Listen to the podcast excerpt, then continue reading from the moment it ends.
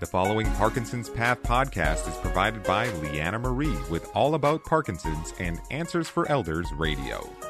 And welcome everyone to Answers for Elders Radio Network. And we are here with an amazing guest, someone that longtime listeners may remember. And if you go onto our platform and you're looking for information on Parkinson's disease, um, this is the person that you want to connect with. And we are very honored to have Lianna Marie back with us. And just for you that may be familiar or trying to remember Lianna, um, Lianna is the author of The Complete Guide for People with Parkinson's Disease and Their Loved Ones, and everything you need to know about caregiving for Parkinson's. And she has a new upcoming book, uh, The Parkinson's Path. And Lianna Marie, welcome back to Answers for Elders. Thank you very much, Suzanne. Good to be here. I know. I'm so glad you're here because, you know, more and more every day we're hearing information about Parkinson's disease. It's not something that's like a misnomer, it's something that, you know, the world is hearing different people. And of course, we're learning a lot about the disease. And of course, we've been, um, as you know, I've connected you with the Therapharma. They're doing a lot of of uh, testing. So there's a lot yeah. of hope, I think, in the world of you know brain related in uh, illnesses. And you are one of the people that can help families out here. But I would really like Lianna to talk a little bit to you about your background and how you got into this world. I know you had your mom had Parkinson's, isn't that correct? Yeah. Yeah, yeah. I mean, it was uh thank you for that question. I know a lot of people um if they've read any of my books, they have a little bit of background, but just to fill people in who don't. Mm-hmm. Um my mom had it for 30 years, which for many people that's a long time. Um mm-hmm. she got diagnosed when she was in her late 40s and uh, at that time that was in the early 90s that was a very young age for people with parkinson's. Absolutely. nowadays it's it's quite common. We see uh, people in their 30s or even their 20s get diagnosed with parkinson's. But in the early 90s and that was the same time that michael j. Fox uh, revealed he was also diagnosed um, and he was in his late 20s at the same time. So it was kind of like my mom and michael j. Fox this parallel timeline where they yeah. were both living with parkinson's. So um, so anyway, so that was that was a long time ago. Um, and for 30 years she she lived um, you know, I'd say probably 20 of those years were pretty pretty uh, good quality of life it was near the end that uh, like many people who live with parkinson's for that long uh, she developed dementia unfortunately and lived with that for for about eight years. Um, but that's sort of so I was her daughter, obviously, and uh, you know, as the disease progressed, I was kind of her cheerleader at first. You know, um, helping to find information to to to to help her live a better life, and then that evolved to a little bit of more care partnering, if you will. Um, mm-hmm. And then at the very end, I would say, you know, last eight years or so,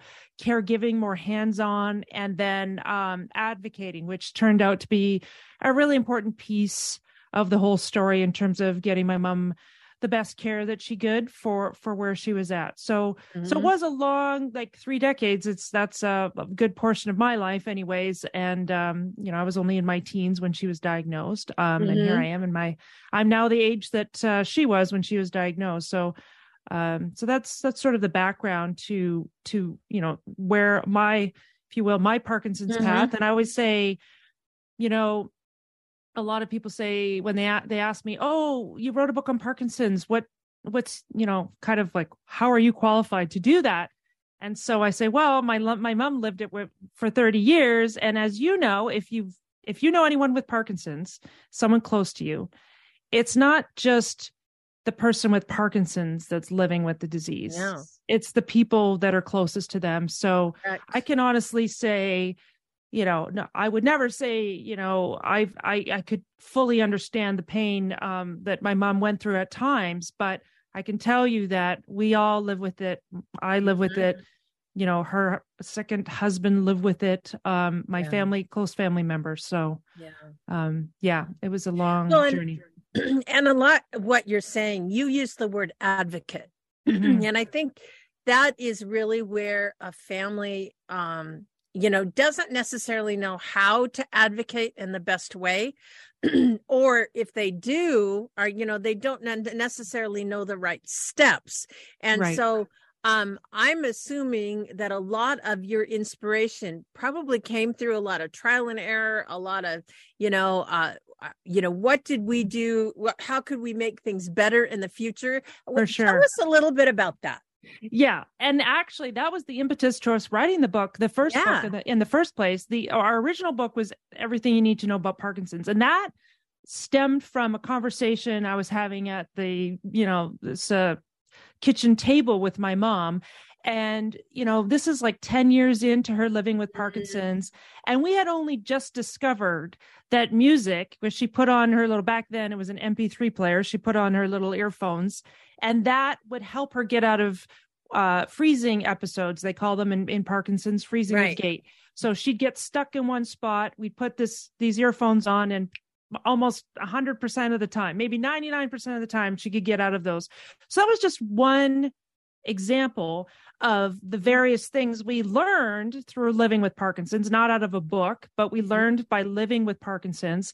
And so, you know, uh, a friend of mine said, You know, you guys learned a lot about this. Have you ever thought about putting that together in a book? And at that time, we didn't have anything. It was mostly just doctor books i call them which is gr- those are great yeah but at that time there was nothing practical and basically uh tips and tricks or or lessons learned if you will or like you said trial and error. Oh this didn't work or this mm-hmm. worked. And that that music piece was was one key example of something that really helped my mom Absolutely. in many instances.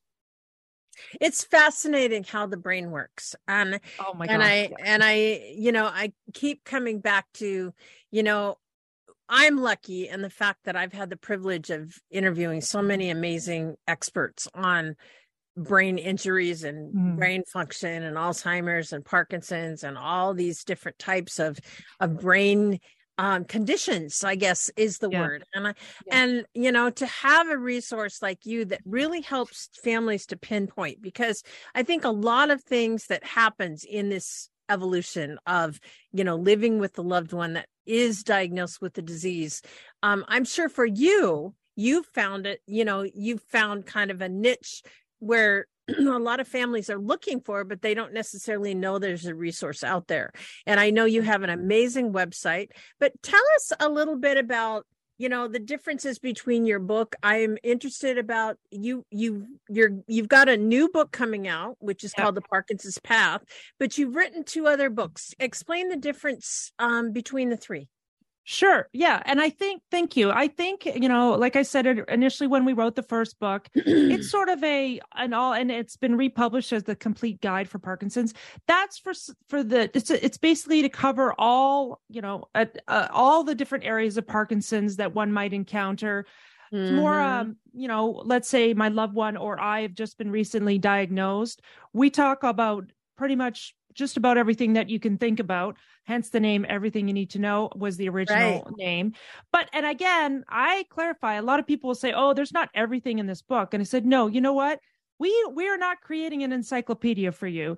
The idea is that we're trying to make things easier for you. So we will find the most important things that you need to know because sure. we don't want to overwhelm you. We know that now with the internet, uh, you know it's absolutely insane how much information there is out there so how can we mm-hmm. take all that and bring it into one you know concise book so that it will help people um, at the beginning of their journey so that's the first book the second book was for care partners caregivers mm-hmm. um, people like myself um, daughters sons but also in particular spouses who may be caring for someone with Parkinson's um, and mid to mid to late stages of Parkinson's disease. Sure. And sure. and this one though, this is the final one. I I think this I always say this is going to be the last one. Who knows? But this third one is you know over the years people say and it's true that that this illness is a snowflake illness that Parkinson's is unique to everyone, which is absolutely true.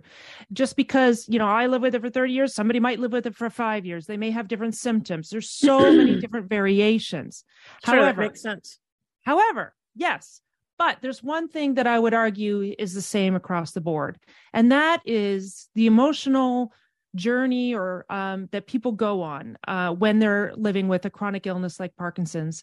And that is what I hear over and over and over again from people who are living with it, people I talk to who've read my books or have, you know, been part of our um, Facebook, you know, forums, etc. Is that it's it's things like frustration it's things like the sadness and the loss it's it's also things it's not all it's not all negative but it's emotions you know people are wondering you know am i normal for feeling this way? Someone with parkinson's for example or the care mm-hmm. partner is asking me you know what should i do about this? I feel like you know my life has just completely changed and what do i do about this? So a lot of it is feel feel feel. I feel this i feel this and and i realize that you know, in looking back over the journey with my mom, there really were, you know, some commonalities that we experienced across the board with many others that that are living with the disease.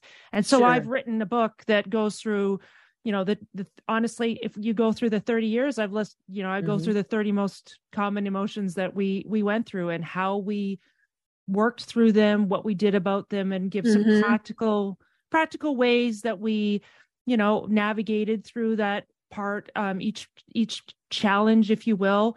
And sure. how like i said it wasn't it wasn't just all bad stuff. It was you know some things happened that quite honestly i hate using the word joyful because people might think that's odd to say in relationship to a chronic illness but there were a lot of moments of joy that we experienced throughout mom's illness. And um and uh you know really what are our options? You don't want to just Mm-hmm. You know, you get diagnosed with Parkinson's, what are you going to do? You're going to give up? No. So, right. So we, um, you know, one of my favorite quotes is uh, from someone with Parkinson's said, and, and I think everyone has probably heard this before, but you know, Parkinson's is not the end of your life; it's the beginning of a new one. And for us, very good. Yeah, so that's very that's good. sort of what the Parkinson's path is all about. Fabulous. And so, coming up in our next segment, Lianna and I are going to talk about how it is what it's like to be a daughter and a caregiver with someone that has Alzheimer's and we'll be right back right after this.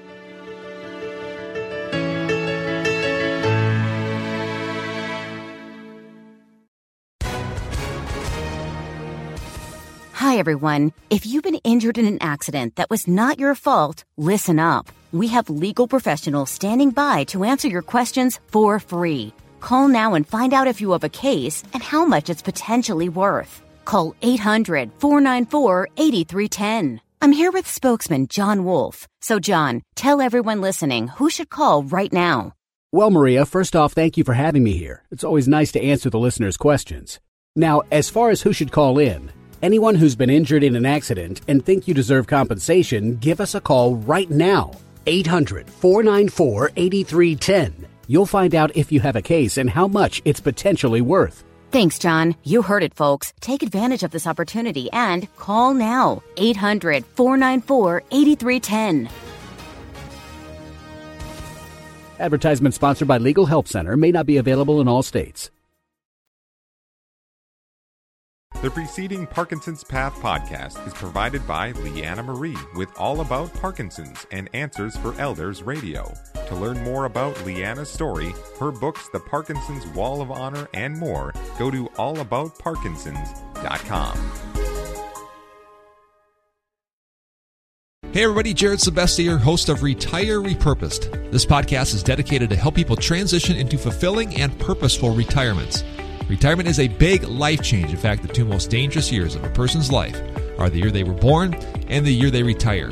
Few people can just flip the switch from working a career 30 or 40 plus years, retiring on Friday without methodical steps to living what we call a repurposed retirement. To listen now, search Retire Repurpose on your favorite podcast platform, Senior Resource, or Life Audio.